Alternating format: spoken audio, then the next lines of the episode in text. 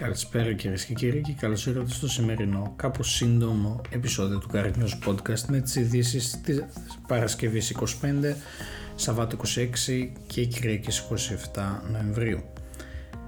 Η Hyundai ζήτησε από τον Τζουτζάρο να αναβιώσει το εμβληματικό πόνι κουπέ concept. Η Hyundai ανέθεσε στον Ιταλό θρύλο του σχεδιασμού Giorgetto Τζουτζάρο την ανακατασκευή του πόνι κουπέ concept από το 1974 το οποίο η εταιρεία εξακολουθεί να θεωρεί ότι είναι η ρίζα του σχεδιαστικού της DNA.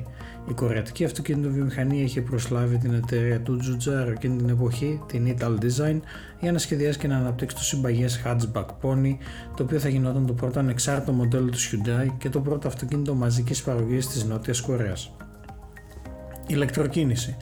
Προοπτικές και προβλήματα στην ευρωπαϊκή αγορά αυτοκινήτου. Με γραφήματα στο άρθρο, άκρος ενδιαφέροντα θα έλεγε κανείς. Η ανάλυση της ACEA δείχνει τη στάση της αγοράς, την σύγκριση με τις αγορές της Κίνας και των ΗΠΑ, καθώς και τα προβλήματα που πρέπει να ξεπεραστούν ώστε η ευρωπαϊκή αυτοκινητοβιομηχανία να πάρει κεφάλι στην παγκόσμια αγορά αυτοκινήτου. Η European Automobile Manufacturers Association, ACEA, ανέλησε τις τάσεις και τις εξελίξεις αγοράς ηλεκτρικών οχημάτων μπαταρίας στα Battery Electric Vehicles ενώ η Κίνα προηγείται επί του παρόντος από την Ευρώπη και τη ΣΥΠΑ στον εξηλεκτρισμό της αγοράς αυτοκινήτων, η ευρωπαϊκή αγορά θα ανακάμψει το 2025 και θα πάρει ξανά το προβάδισμα σε άλλες περιοχές του κόσμου έως το 2030.